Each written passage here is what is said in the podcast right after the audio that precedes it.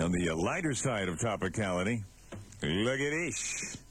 Couple have sex on bed in the store.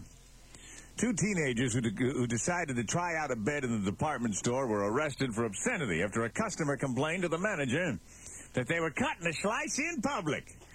Yeah, man. So the manager went and took a look and sure enough saw Mike Halfin, 19, and Sabrina Perkins, 17. Two of them actually cut the slice. He walked up and uh, then he called the police. Uh, when, the, when the cops got there, they were done sitting there smoking camels, and uh, they got arrested. Uh, I don't know. If I were walking through a store and I saw a couple of teenagers tearing it up, uh, I mean, a lot of the people would be like, and I think I might be like, yeah, that's, I think I'd want to watch that. What do you think, buddy? That's quite a sight, eh? Quite the spectacle. My head was spinning and my knees were weak.